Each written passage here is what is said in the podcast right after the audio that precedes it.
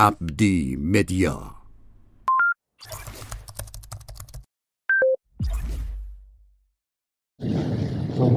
بعدا مطمئن از این نسخه این میشن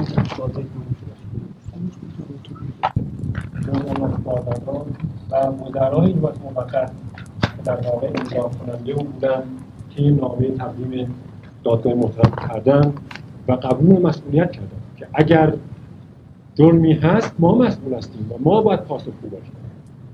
عبدی مدیا. و توضیحاتی هم آقای دکتر ابراهیم یزدی در جلسه قبل دادن که این نامه به هیچ وجه این تصمیمی که در اون موقع در دولت موقت گرفته شد به هیچ وجه مخالفت با اصول جمهوری اسلامی نبوده.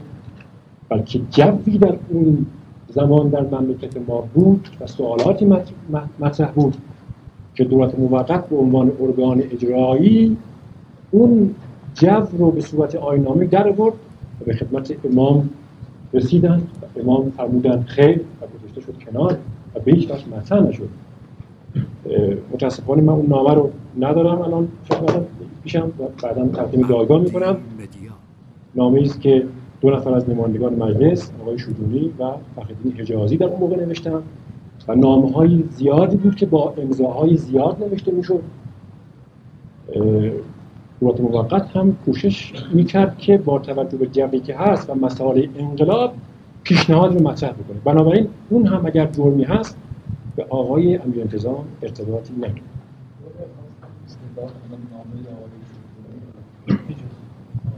خدمتون مفیده برای حتما فردا خدمتون این جلسه بعدی. جلسه ممکن فردا نباشه. جلسه بعدی. بله. اما اون چه که باقی میمونه از اتهامات پروندهشون ارتباط با صفات آمریکا و تماس های دیپلماتیک ایشون با دیگران داشتن من دیگه مطلبی نمی‌دونم در درخواست باشه. اگر هست بفرم در این مورد خود ایشون توضیح دادن بنده چون در جریان مستقیم قسمتی از ارتباطات ایشون بودم احساس مسئولیت کردم که در دادگاه حضور پیدا بکنم و اطلاعات خودم را به عنوان شاهد در این دادگاه محترم مطرح کنم. قبل از اینکه شهادت خودم رو بدم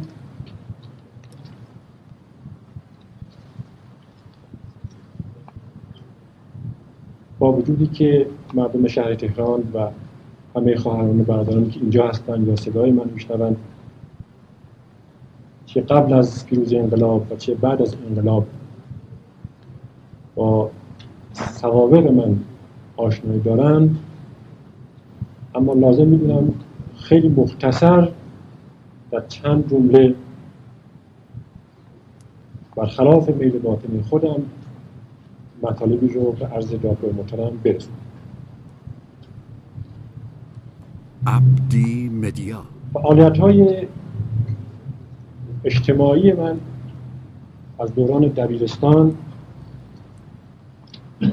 و به خصوص از موقعی که از سال 1335 در دانشگاه فنی دوره تحصیلم رو آغاز کردم شد. با عضویت در انجمن اسلامی دانشجو فقط این نکته رو عرض بکنم که در اون شرایط در دانشگاه فنی نمازخانه ما داشتیم. که در کل دانشگاه تهران حدود ده 15 نفر نماز میخوندن. و بعضی از اونها هم که نماز میخوندن آهسته از اون گوشه رد می‌شدن که کسی نبینه اینها به نمازخانه وارد می‌شدن. در سالهای چهل به طور فعال در فعالیت های سیاسی امروز مشارکت داشتم و موقعی هم که نهضت آزادی ایران تأسیس شد به عنوان یک عضو فعال در نهضت کار البته سال چهل برای چهل یک برای ادامه تحصیل به خارج رفتم. در اروپا پایگزار انجمن اسلامی دانشجویان بودم و اون چه که در اونجا انجام شد و نشریه که تحت عنوان مکتب مبارز بود. موقع کسی اصلا نه از مکتب حرفی می‌زد نه از مبارزه. نشریه که اون موقع انتخاب کردیم مکتب مبارز بود. و این قبل از تاریخی بود که آقای دکتر بهشتی به اروپا بیان. دو شماره اول چاپ شد که من بعد باز برای ایران تحصیل به آمریکا رفتم و در اونجا هم در انجمن اسلامی دانشجویان و فعالیت های سیاسی مشارکت داشتم که داخل جزئیات نمی‌خوام بشم. بعد از 15 خرداد چه تحولاتی به در سال 43 با تحلیلی که از جنبش در ایران داشتیم برای دیدن دوره به منطقه خاورمیانه رفتیم و آموزش نظامی و چریکی در مصر دیدیم و در سال 44 که امام از بورسا به نجف اشرف منتقل شدن بنده قبلا اونجا بودم و میزبانشون بودم. و مدت شش ماه در خدمت ایشون بودم. تمام بیانیه هایی که موقع از نجف خارج می‌شد. بنده در خدمتشون بودم. آمده بودم. و بعد هم که در سال 46 به ایران آمدم زیر فشار کنترل ساواک باز فعالیت کردم و در سطوح مختلف فرهنگی و سیاسی ادامه دادم. در سال 50 در ارتباط با سازمان مجاهدین همراه آقای مهندس صحابی و آقای هاشمی رفسنجانی بازداشت شدیم و در همین سوین مورد پذیرایی قرار گرفتیم. و بعد از بیرون آمدن از زندان مبارزات رو در سطوح مختلف ادامه دادیم که بیشتر تبعیض مخفی بود. بعد از سال 54 عده‌ای از برادرانی که امروز نقش فعال در انقلاب دارند به طور مخفیانه انحرافی که در مجاهدین وجود آمد افشا کردیم و روحیه‌ای به جوانهای مسلمان در داخل و خارج کشور دادیم. نشریاتی که موقع با امضای مستعار مسلمانان متحد چاپ می‌شد. از این حلقه بود. مطالب من اولین بار هست که دارم میگم. و بعد نشریاتی که با امضای جنبش مسلمانان ایران بود با جمعی دیگر از برادران مسلمان که باز امروز نقش فعال داشتند. داشتیم تا سال 56 و 57 که بیشتر تأکیدم سال 57 هست که اولین آخرین سال هست قبل از انقلاب که مبارزات ملت ما قام میشه و رشد می‌کنه و توبه میشه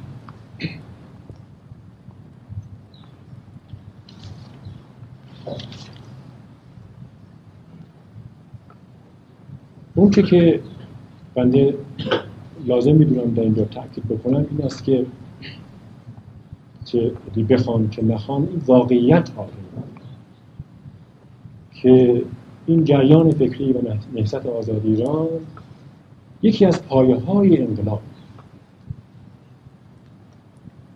و کسانی که می‌خوان این جریان رو بکوبن نمی‌دونن در آب به آسیاب که میریزن. آب به آسیاب میریزن که می‌خواد کل انقلاب رو مخدوش بکنه. ولی خیلی خلاصه زمین سازی هایی که قبل از پیروزی انقلاب شد من نیازی نمی‌بینم که از امام در اینجا صحبتی بکنم برای اینکه می‌دونیم که نقش اصلی رو امام داشته. اگر من این مطلب رو می‌گویم به عنوان سرباز در اون حرکت رو که امام رهبریش رو داشت شرکت داشتم. موقعی سوی تفاهم نشد عبدی مدیان. اون که قبل از انقلاب برای گسترش انقلاب و رسوندن پیام امام در داخل ایران انجام می‌شد. خیلی خلاصه بعضی از مفصل ها رو فقط عرض می‌کنم. مسجد قبا و برنامه هایی که داشت. 15 شعبان و سی تیر که نقطه عطفی بود برداران خواهران یادتون هست. تا قبل از 15 شعبان که در همون زمین چهارم قرار برگزار بشه وقتی پیام امام می آمد اثرش فقط در مشهوده بازار. از اون تاریخ بود که پیام به سطح شهر گسترش پیدا کرد و تمام شهر تعطیل کرد و عکس العمل مردم نماز عید فطر که جای شهید دکتر مفتح بسیار خالی است جز هیئت اجرایی و و از پایگزاران نماز عید فطر بودم و کارهای اجراییش مسئولیتش به من بود. برادرم آقای حادی غفاری رو حضور دارن. اون چه که بعد از نماز عید فطر انجام شد و باید بهاش رو به خدمات ایشون بدیم اون ستاد با برادرانی که با ستاد تماس گرفتن که می‌خوایم این کار بکنیم بسیار خوب این کار حتما بکنیم. اما با توجه به شرایطی که وجود داشت گفتیم مستقل انجام بدیم. که ما هم کسانی بودیم که به دنبال آقای حادی غفاری عمل ایشون رو تایید کردیم و اون راه پیمایی با شکوه انجام شد. نه مخالفت نشد.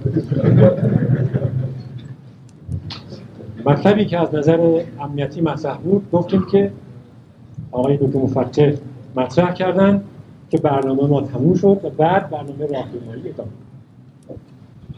بنده کوشش می‌کنم که برخلاف حق و اونچه که واقعیت داشته ممکنه به طور ظاهری جوی مطلب رو مطرح کرده باشه. اما اونچه که خواست اجازه می‌خوام که سوال کنم که اینا چه رابطه‌ای با شهادت داره؟ اینجا تلفن آزادی داره تبلیغ اینکه ما بهشون اجازه داده ایم که شهادت تو امر ها چون ایشون معتقد به نهضت آزادی اینجا حمله شده از نهضت آزادی هم داره دفاع می‌کنه با برای خاطرات شخصی اینا نه خاطرات شخصی هم نیست. ایشون بیان می‌کند که حاضر من سوء قصدی ندارم خدمت مدیا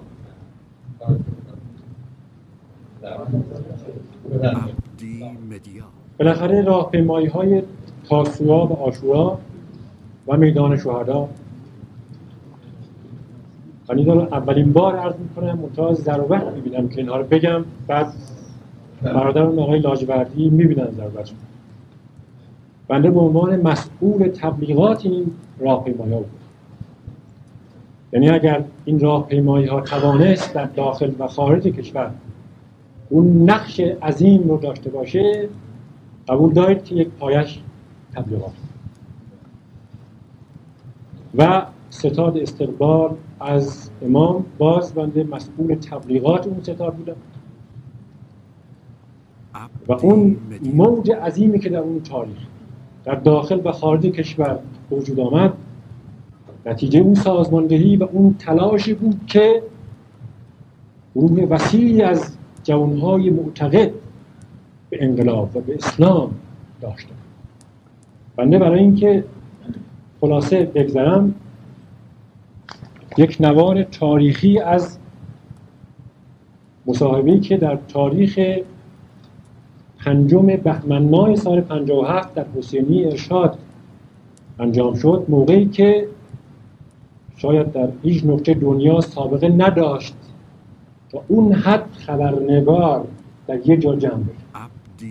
ایران مرکز خبر دنیا شد. در این مسابقه مطبوعاتی متاسفانه دو نفر از شرکت کنندگانشون در بین ما نیستند و فقدان عظیمی برای انقلاب ماست. شهید استاد متحری و شهید دکتر مفتح و بندم به عنوان نماینده ستاد استقبال از امام در این مسابقه شرکت داریم و آقای دکتر میناچی هم به عنوان مسئول حقوق بشر که در اونجا حضور داشتن در این مسابقه شرکت بسیار جالبه. اگر فرصت می بود که این نوار رو جناب در این دادگاه میگذاشتید و می‌دیدید جبسازی ها و سوالاتی که در این یک سال و نیم اخیر برای منحرف کردن انقلاب اسلامی ما در این مملکت شده جواباش تو این نوار هست. ببینید واقعیاتی که در انقلاب حاکم بوده چی بود؟ از زبان شهید استاد متحری مفتح و بنده است که اون موقع در اونجا حضور داشتم و به سوالاتی که مخبرین اونجا مطرح کردن که همین ابهاماتی است که امروز در اینجا در ارتباط ارتباط دولت موقت یا شورای انقلاب با ارتش با خارجی ها و امثال هم در اینجا هست که اینها همه با اطلاع امام بود این من تقدیم ریاست محترم دادگاه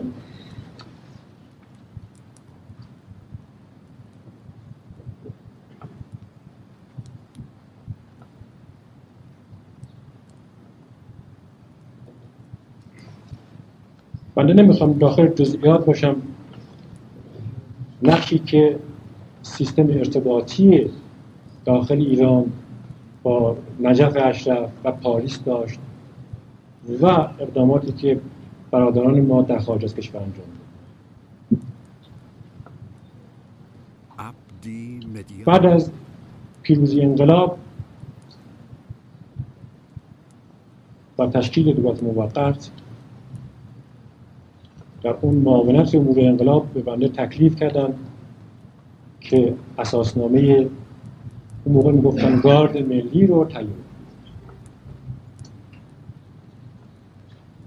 و من با تجربه‌ای که در کارهای اجتماعی و سازمانی داشتم اون که امروز افتخار می‌کنیم به سپاه پاسداران هم اسمش رو بنده پیشنهاد کردم و هم اون هسته های اولیه سازماندهیش رو و اساسنامه‌اش رو بنده تهیه مدیا در اولین هسته در پادگان رشتباد که بعد پادگان لاهوتی نام گرفت گذاشته شد و بعد در باز می‌خوام پادگان باغشا و بعد در پادگان عباس آباد تا این از 20 حدود 20 تا نهم اسفند که مجدد به بنده تکلیف کردم که مسئولیت اداره شهر تهران رو به عهده بگیرم و بقیه 22 ماهی که شما شاهد کار ما و برادران ما در اداره شهر تهران بودید که بنده در این زمینه مطلبی رو عرض نمی کنم. فقط این چون هر کاری که ما کردیم به خاطر خدا و مردم بوده. انجام وظیفه کردیم کاری نبوده ولی افتخار برای ما هست که نظرخواهی که از مردم می‌کردیم در مراحل مختلف بیش از 80 یا 90 درصد مردم شهر اقدامات ما رو تایید.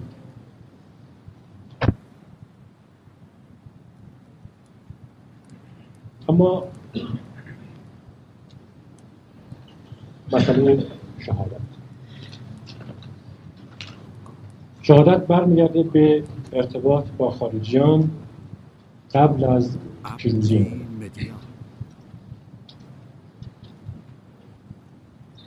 خواهران و برادران و ریاست محترم دادگاه دارند که جناب آقای بازرگان حدود یک سال نیم قبل در یک مصاحبه تلویزیونی فرمودند که ما از سه سال قبل از پیروزی انقلاب با کشورهای مختلف خارجی ارتباط داشتیم. و این ارتباط رو برای ادامه مبارزه ضروری تلقی کردن وقتی که ما با دولت رژیم مدفون شاه می‌خواستیم مبارزه بکنیم که تمام سیستم اطلاعاتی و پلیسی در اختیارش بود در این جبه خفقان. برای برنامه ریزی شما نیاز به اطلاعات دارید. اتفاقا آقای شیخ محمد یزدی یکی از اتهاماتی که در اون صحبتشون مطرح کردن این بود که آقای آقای. محمد منتظری بود یکی از اتهاماتی که وارد می‌کردن به آقای مهندس امیر انتظام و دیگران این بود که اطلاعات به صفات آمریکا می‌دادن و این اطلاعات برای آمریکا خیلی مهم و اینو به عنوان یک جرم ایشون تلقی کرد. پس اطلاعات برای مبارزه و جنگ نقش اساسی داره.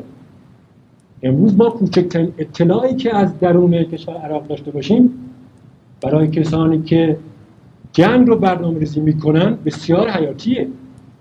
می‌تونه سرنوشت جنگ رو تغییر بده. این واقعیت است که هیچ کس نمی‌تونه انکار بکنه بنابراین برای کسانی که در اون شرایط خفقان مبارزه می‌کردن دسترسی به اطلاعات مسئله بسیار حیاتی داشت.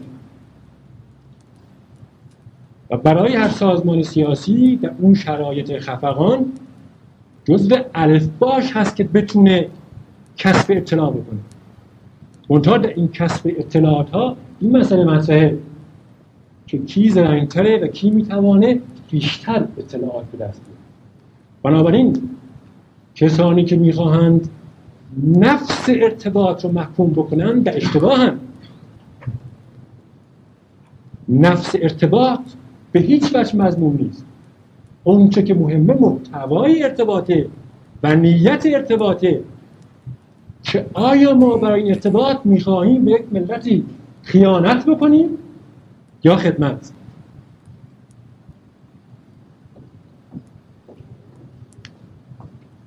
برای نهضت آزاد ایران که یک پای مهمی از مبارزات قبل از پیروز انقلاب بوده این اساسی بوده اگر نمی کرده شما باز امروز خورده می گرفتید که چطور یک سازمان سیاسی بدون اطلاع و چشم بسته می‌خواسته نسبت به مسائل در اون انقلاب و برنامه ریزی مبارزات سیاسی ایران عمل کنه.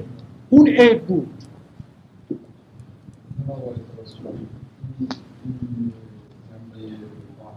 عبدی مدیا اصل کلام نمی‌تونه روش بزنه کار حرامی کرده مسئله این بوده که جناب آقای امیرالنظام روی دل با دیوانمون باز کرده. اسرار دولت اسلامی را در اختیار اونها گذاشته. جناب آقای بازرگان هم خواست دفاع کنه. ما به امریکایی ها می‌گفتیم که از اطلاعات شوروی رو به ما بدن. یکی هم می‌گفتیم که اطلاعات اونها رو به ما بدن. خود این از نظر اسلام مطلوب نیست. این یه نحوه به اصطلاح صورت معاذالله غیر صادقانه است. اگر شما این نکته رو برای ما روشن می‌کردید که آقای امیر مواده با اونها نداشت که قرآن نهی فرموده یا ایها الذین آمنوا لا تتخذوا عدوی و عدوکم اولیاء تلقون الیهم بالمودة استدلال دادسرا بودی همین آیه بوده اون اوراق نشون می‌دهد. که جناب آقای امیر کنده به دل باز می‌کرده مملکت اینطور شده چنین شده.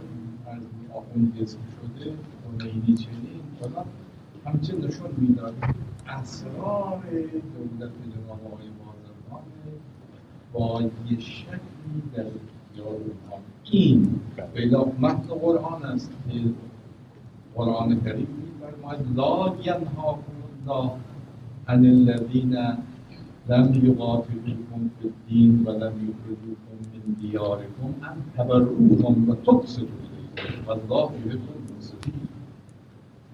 خدا شما رو نهی نمی با کفاری که با شما سریناد و عبدی دشمنی ندارن حتی اونها احسان با ماد بشر احسان اتهام در اصل ارتباط نیست. البته ما باید با سوال تمام مرتبط باشیم ارتباط این که آقای امیر انتظام روی دل باز اونها اسرار دولت در اختیار اونها میگذاشته. این نکته رو اگر بتوانید. بله. دفاع کنی ازشون خیلی مناسب است. متشکرم. توضیح میدم.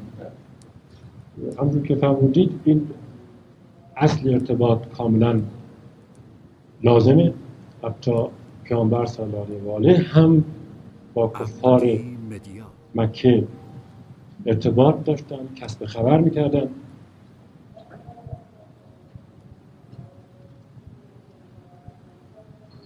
و قبل از پیروزی انقلاب بسیاری از شخصیت های کنونی مملکت ما و اساس همین ضرورت با مقامات صفات آمریکا و صفات های دیگه ارتباط داشتن.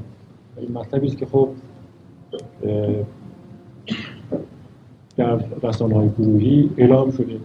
نه تنها آقای مهندس بازرگان داشتن آقای دکتر بهشتی داشتن آیت الله موسوی اردبیلی داشتن و هیچ کس این ارتباطات رو نفس ارتباطات رو اه، مضموم نمید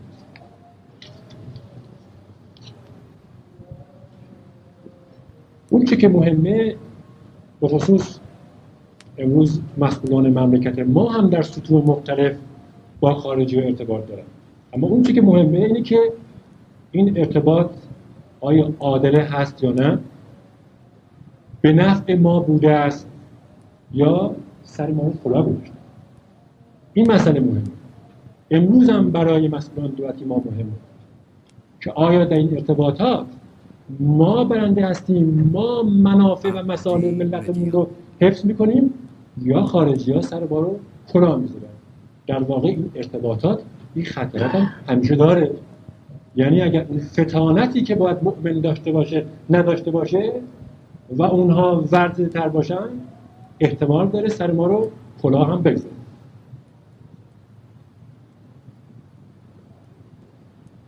در اون قسمتی که قبل از پیروزی, انقلاب بنده در جریان ارتباط بودم از ورود اوایل سال 57 حدود شاید اردیبهشت یا خرداد باشه. که بنده به عنوان مترجم آقای مهندس بازرگان با نماینده صفات آمریکا ارتباط داشتم. من در این دادگاه محترم شهادت میدم که اطلاعاتی که ما از این افراد می‌گرفتیم برای برنامه ریزی مبارزات قبل از پیروزی انقلاب بسیار مفید و مؤثر بود و به ما واقع بینی و چشم باز می‌داد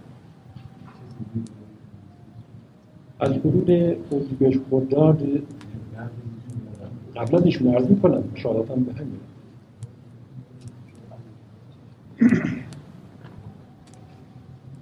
در اون موقعی که اصولا پیروزی انقلاب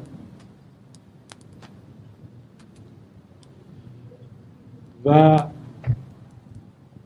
اینکه احتمال داره حتی اردیبهشت و خرداد 57 حتی یک ماه قبل از بهمن هم چنین برداشتی حتی بین مبارزین سطح بالا هم وجود نداشت. اون موقع ما تأکید می‌کردیم که این حکومت پوشالی است رژیم شاهنشاهی مورد تایید ملت ایران نیست. و مردم به امام اعتماد دارن.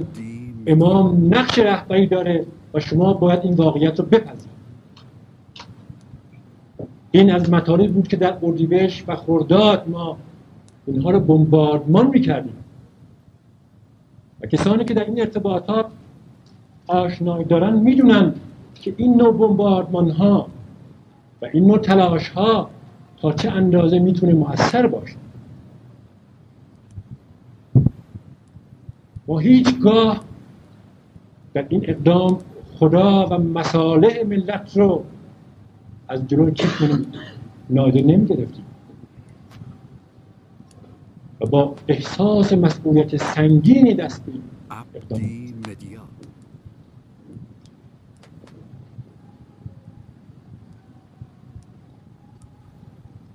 تا حدود آذر 57 بنده مسئولیت ترجمه و ارتباط رو داشتم. به علت اینکه من درگیر همون ستاد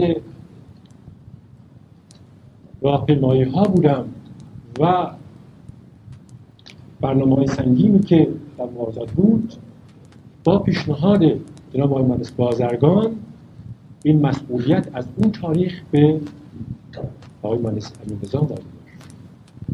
بنابراین من باز کردن پیش دشمنان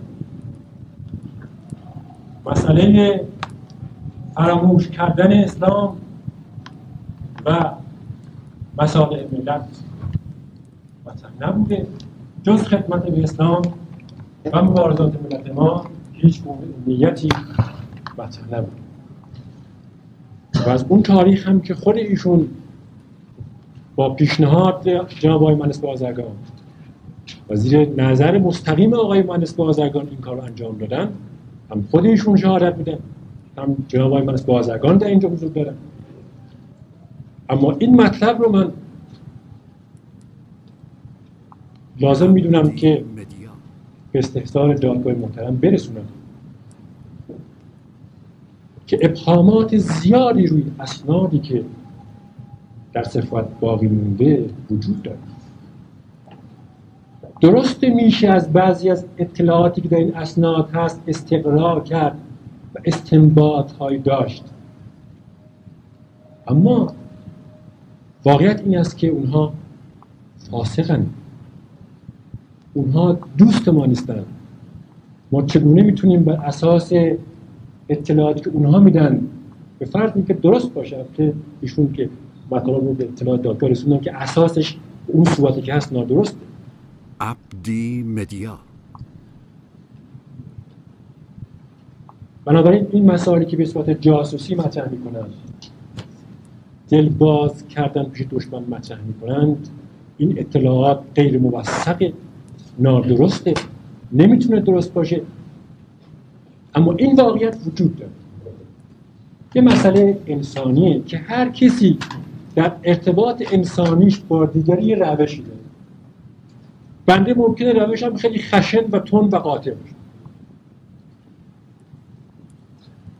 آقای مهندس امین انتظام ممکنه روششون خیلی نرم و ملایم باشه. طبیعی است وقتی که شما با یک دشمن میشینید می‌خواید اطلاعات از او بگیرید اینطور نیستش که شما بتونید ساکت بنشینید و فقط گوینده او باشه. امکان نداره. شما بین صحبت ها هست که می‌تونید اون نکات ظریف رو از طرف بکشید. این مسئله اینتلیجنت همینه. این فتانت مؤمنه. که در اونجا باید کار بکنه.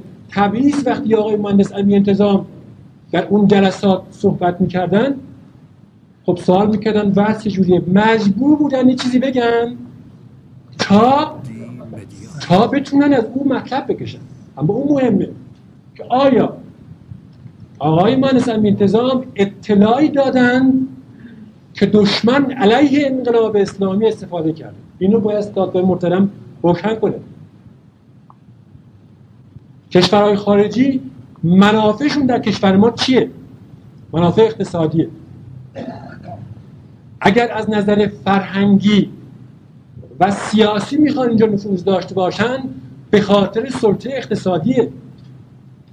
آیا آقای مهندس امیر انتظام در این ارتباطاتی که داشتند موجب عقد قراردادی شدند که برخلاف مصالح ملت ما بوده؟ آیا مصالح ملت ما رو فروختن؟ در واقع اون چه که به نظر بنده می‌رسه این است که دادگاه محترم روی عمل کرده واقعی دولت موقت و آقای ام انتظام می‌تواند به قضاوت بنشیند. مثلا عملکرد دولت برادران آقای رجایی در ارتباط با گروگان ها خب می‌تونید در جای مطرح نتیجهش هست که می‌تونه ارزیابی بشه که آیا این نتیجه به نفع ملت ما بوده یا نه؟ آیا در دولت موقت و ارتباطاتی که آقای مهندس امیر انتظام داشتن خوب دقت بفرمایید. عملی انجام شده یعنی کار فیزیکی. آیا یک شخص تاغوتی روشون فعالی دادن. اسمش کجاست؟ آیا اموال کسی رو از مملکت موجب شدن خارج بشه؟ خب سندش باشه. یعنی اگر این ارتباطات موجب عملی شده که برخلاف مسائل انقلاب بوده بله این باید رسیدگی بشه. اما صرف این که ایشون ارتباط داشته و اون هم بر اساس برداشتهای خودش ایشون که نداده این اطلاعات رو به فرض که همه هم درست. ایشون که نداده او یادداشتهای خودش رفته نوشته. همیشه احتمال داره که درصدی از این یادداشت ها نادرست باشه درصدش هم درست باشه. بنابراین اون چی که من در مجموع بخوام خدمت ریاست محترم دادگاه عرض بکنم یه قسمت اون شهادتی بود که چون اسم من آمده بود خواستم این مابقه رو خدمت دادگاه عرض بکنم. و این مطلب رو اضافه بکنم. برداشت خود بندن به عنوان شاهد اما مطلبی که ریاست محترم دادگاه در ابتدای دادگاه فرمودن دقیقا همون چیزی بود که بنده می‌خواستم در پایان عرایزم عرض کنم. دادگاه امینتظام و این نوع جفسازی ها نمی‌تونه بنبست هایی که انقلاب ما داره حل بده بیایم واقع بین باشیم. واقعیت این است که دو جریان اصیل اسلامی در مملکت ما وجود داره و این دو جریان از بعد از شهریور 20 بوده.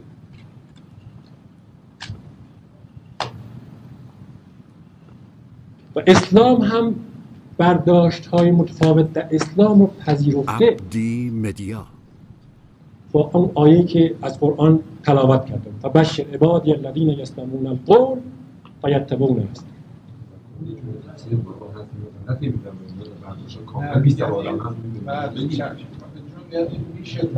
داد مثلا جناب آقای مهندس رسولی که آقای رو می‌کنن یه نکته رو البته میباستی اضافه کنه که میاندازه یه وقتی ممکنه. یستمعون القول یه روزم باز توضیح دادم و یتبعون احسنه هر قولی رو نمیشه توش داد هر کتابی رو نمیشه هر کتابی رو نمیشه نگهداشت در مکاسب محرمه این مسئله مطرح است که کتب زالده اقتناعش حرامه نگهداریش حرامه ایشون این آیه که می‌کنه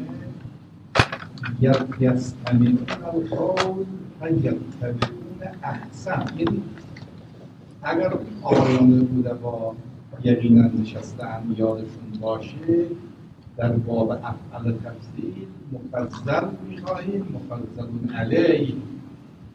مفضل و مفضلون علیه معناش اینه مثلا عالم عالمتر دانشمند دانشمندتر. ببین دانشمند و دانشمندتر هر دو در اصل دانش شریکن. اون یه ذره بیشتر داره. یه تر میاریم برای.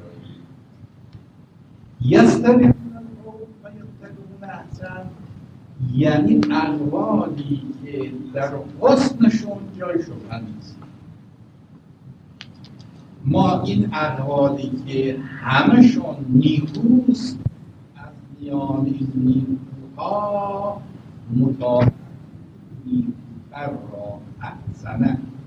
جناب آقای توسلی هم مرادشون همینه. اینطوری که من درس دادم این تفسیر دقیق ادبی عنایت نداشتن و منظورشون همینه طبیعی است احسان یعنی حسن هم هست. احسان یعنی باز بهتر بتونه انتخاب کنه. اون چی که بنده می‌خواستم عرض کنم این است که بعد از شهریور 20 در مملکت ما دو جریان اصیل اسلامی وجود داشت و وجود داره. یک جریان همون جریانی که بنده عرض کردم که اگر آقای مهندس امین نظام مجرم باشند با مسائلی که مطرح شده مجرم اصلیش اون افراد هست یک جریان فکری است که بین قشر روشنفکر و تحصیل کرده جامعه ما حضور داره.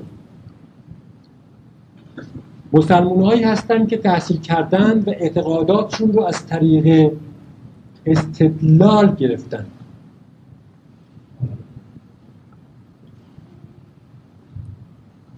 یک حرکت اصیل اسلامی دیگری وجود داره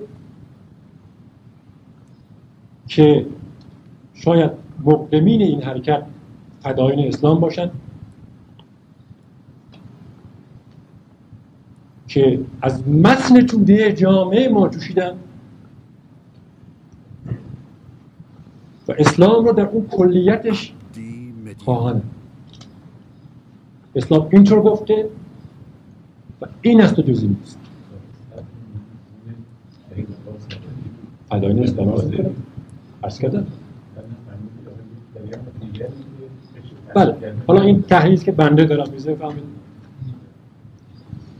ادامه این جریان هیئت های مختلفه در سالهای چهل هست که نقش بسیار مؤثری در 15 خرداد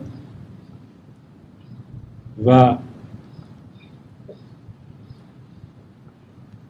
قیام 15 خرداد و رسوندن پیام امام در اون شرایط خطر. عبدی مدیا.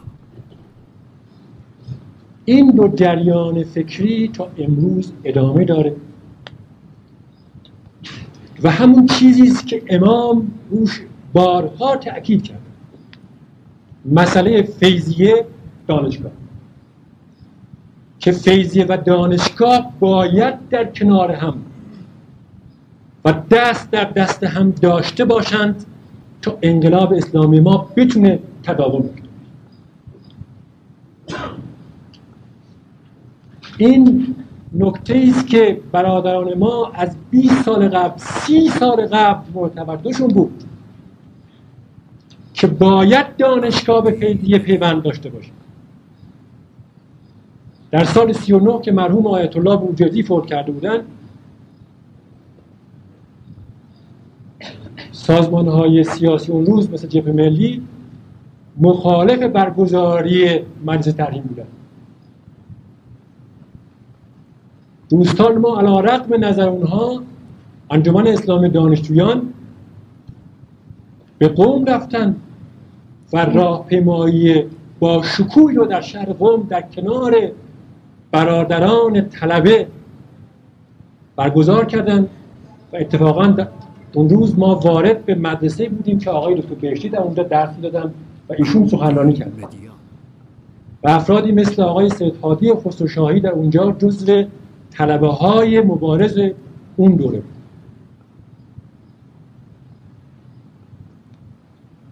پیوند آیت الله طالقانی با جناب من بازرگان همین فلسفه است. اینکه می‌بینید شهید استاد متحری در این جریان حضور پیدا می‌کنه این پیونده. و این تنها راه حلی است که انقلاب ما بتونه تداوم داشته باشه. که فیضیه و دانشگاه در کنار هم و دست در دست هم داشته باشه. ما سمبل فیضیه رو امام می‌بینیم و سمبل دانشگاه رو آقای مهندس بازرگان می‌بینیم. این باید در کنار هم باشه. کسانی که دشمنان انقلاب اسلامی هستند از بعد از پیروزی انقلاب برای اینکه انقلاب ما نتوانه با انسجام اولیه خودشو داشته باشه و منحرف بشه کسانی که به طور ریشه‌ای به اسلام به انقلاب اسلامی اعتقاد نداشتن دو تز انحرافی رو مطرح کرد عبدی مدیا. گروهی واژه لیبرال رو مطرح کردن و لیبرالیسم که ما در فرهنگ اسلامی نداریم. هم جامعه شناسی غربی تعریفی داره و هم جامعه شناسی مارکسیستی که هر دو بحث مفصل من نمی‌خوام وقت دار بگم. گروه دیگه تز ارتجاع. برای اینکه فیضیه و دانشگاه نتونه در کنار هم باشه با طرح ارتجاع و لیبرالیسم بین فیضیه و دانشگاه جدایی و شکاف به وجود آوردن و این یکی از رموز جدایی مردم تفرقه نفاق پراکندگی و همون شکاف است که ریاست محترم دادگاه در ابتدای دادگاه از بیان علی علیه السلام مطرح. بنده استدعام از این دادگاه اینه که به این واقعیت تاریخی که سابقه نیم قرن در مملکت ما داره توجه توجه لازم مبذول بفرمایند اینکه کسانی خواسته باشند یکی از پایه های انقلاب اسلامی رو آمریکایی و در خط امریکا معرفی بکنند این همون خط آمریکاست همون کتابی است که آقای دکتر یزدی در مجلس هم معرفی کردن به نام گروگان خمینی. این همون خطه. اون کتاب که, که نویسندش عضو سیاست او می‌خواد معرفی بکنه که این انقلابی که شما میگید استوره است برای کشورهای اسلامی این بی محتواست این دست خود ما بوده. خود ما پایگذاری کردیم. میگی نه؟ خودشون میگن فلانی فلانی آمریکایی بوده. خودشون این چنین میگن. این دامی است که دشمن در مقابل انقلاب ما باز کرده. اونها توطئه‌گر هستن اونها کارشناس دارن. اونها دقیقا مسائل درون انقلاب ما رو ارزشیابی و ارزیابی اجتماعی می‌کنن و از این طریق راحت تر با بدبین کردن و ایجاد تحیر در درون جامعه ما می‌توانند ما رو خدای نکرده به اون شرایط 28 مرداد برسونند. ضربه ای که آمریکا و شوروی هر دو با یک استراتژی مشترک به انقلاب ما دارن می‌زنن از این طریق بسیار مهلکتر از تجاوزی که دولت بحث عراق می‌کنه. بنابراین با توجه به مسائلی که در این دادگاه مطرح شده و حتما میپذیرید که این دادگاه با بقیه دادگاه ها تفاوت داره بنابراین استدعای من اینه که با توجه به مسائل بنده آقای امیر انتظام و بقیه به صورت فرد به هیچ وجه مطرح نیستیم. ما یه خدمتگزار هستیم. باید فدا بشیم اما اون که مطرحه مسائل انقلاب ما و آینده انقلاب کجا داریم؟ به کمی فکر بکنیم. آیا اون که در درون انقلاب ما میگذره دست هایی که چهره های صادق و صمیمی انقلاب رو که دیروز در کنار هم بودن امروز در مقابل هم قرار داده اینها دوستان انقلاب هستند. آیا ما می‌تونیم قبول بکنیم که آقای امین انتظام بر اساس حرف و گزارش های کسانی که جاسوس بودن و دشمن ما بودن جاسوس تلقی میشن؟ اما کسانی که خودشون امروز اعتراف دارن سوابقشون روشنه که با کشورهای خارجی ارتباط دارن. و افکار اونها رو در درون انقلاب اسلامی ما دارن پراکنده می‌کنن. اونها جاسوس نیستن. باید نشریه داشته باشن و آزادی عمل داشته باشن. یه مدیا کجا باید مطرح کنیم؟ چگونه است این حساسیت ها در درون جامعه ما به وجود آمده؟ این سوالات باید مطرح بشه تا ببینیم جاسوس واقعی کیست؟ چه کسی داره اون انسجام درونی انقلاب ما رو از بین می‌بره؟ و من به عنوان فردی که 25 سال در این مبارزه سهم داشتم در این انقلاب نقش کوچکی داشتم و خدمت کردم به خاطر خون ده ها هزار شهید که یکی از این شهیدان برادر خود من هست. و به خاطر این همه صدها هزار بیش از صد هزار معلوم آقای دکتر خارجوی الان می‌گفتن قبل از دادگاه که یکی از مشکلات انقلاب ما و دو نسل آینده ما همین معلومی ما هستند به خاطر اینا به خود بیایم. ببین کجا داریم میریم چی کار می‌کنیم. من با این خصوصیات و با این انگیزه از دادگاه محترم می‌خوام که توجه بیشتری به این مسائل بشه و اون چه که حق هست و اون چه که رضای خداست و مسائل انقلاب ایجاب می‌کنه انشاءالله عمل. از دادگاه محترم و خواهران و برادرانی که حوصله کردن و مطالب من شنیدن تشکر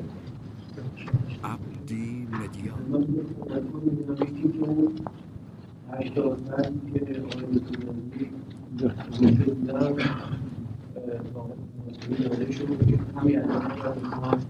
مطلبی رو استناد بکنن می‌تونن اونام در اختیارشونه و اگر هم نخواستن بکنن اینها میشه در اختیار ایشون آقای دکتر آقای مسئولی و افراد دیگری که در خواسته باشند و صلاحیت دریافت داشته باشم قرار خواهد بود.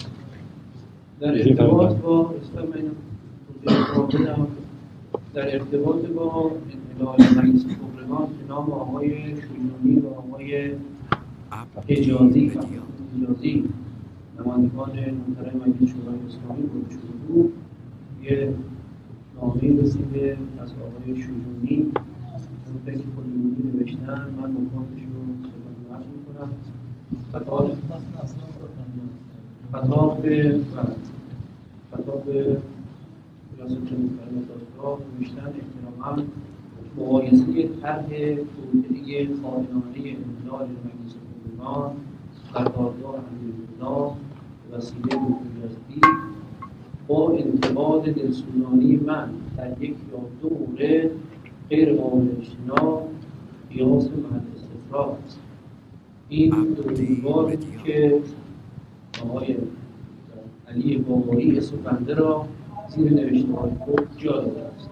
که از اولی به کلی بی اطلاع بودم و نوشته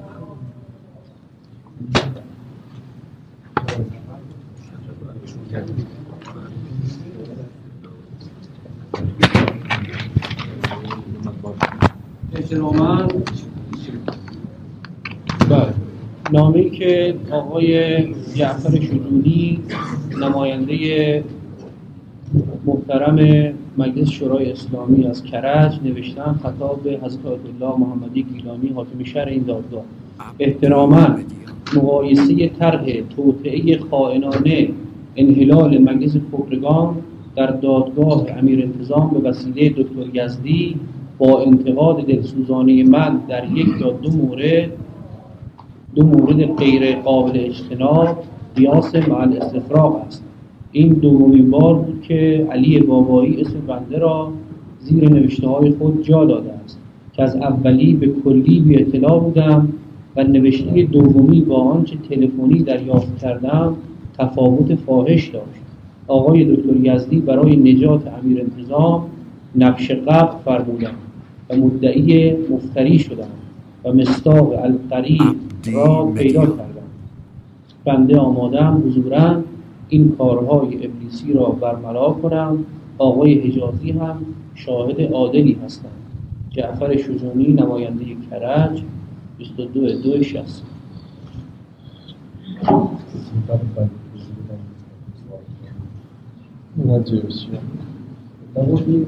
در اون این هشتاد بعد اصطلاح بود که لطف کنن باشه. و دادگاه باشه. برای این. اولین جلسه آقای مانس رضا مسئولی خودشون که مباشر بودن در اینجا توضیح بیاد. چون جلسه امروز بیش از این در حوصله آیان حضار و متهم و قاضی و فردان نیست جلسه ختم می شود برای صبح روز یکشنبه از ساعت نه. جلسه را منعقد می کنیم که دوازده انشالله تمام بشود و برادر مجاهد ما آقای جناب آقای غفاری هم میفرمایند شهادتی دارند پریروز فرمودن دیروز امروز. و از ایشون هم استدعا کردیم که مطالبشون خیلی مختصر و کوتاه و. خیر الکلام قل و دل کنم اه، بناهن علی ذالک ما جلسه عنوان تنفس تا صبح یک شنبه تعطیل می‌کنیم. تکبیر.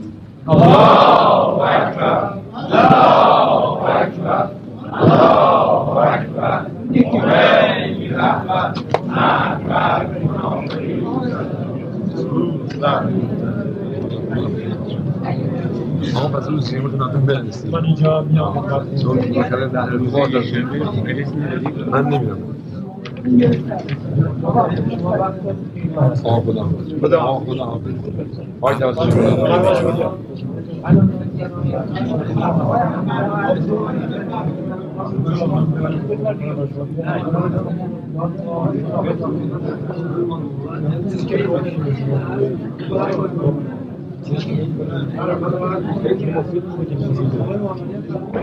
شما کسی از دوستانت نبوده اگر دلتون تنگ نشه هر کسی میخوایی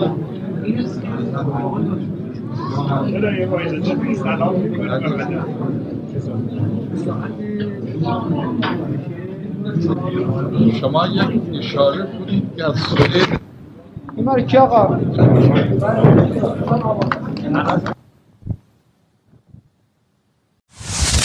عبدی مدیا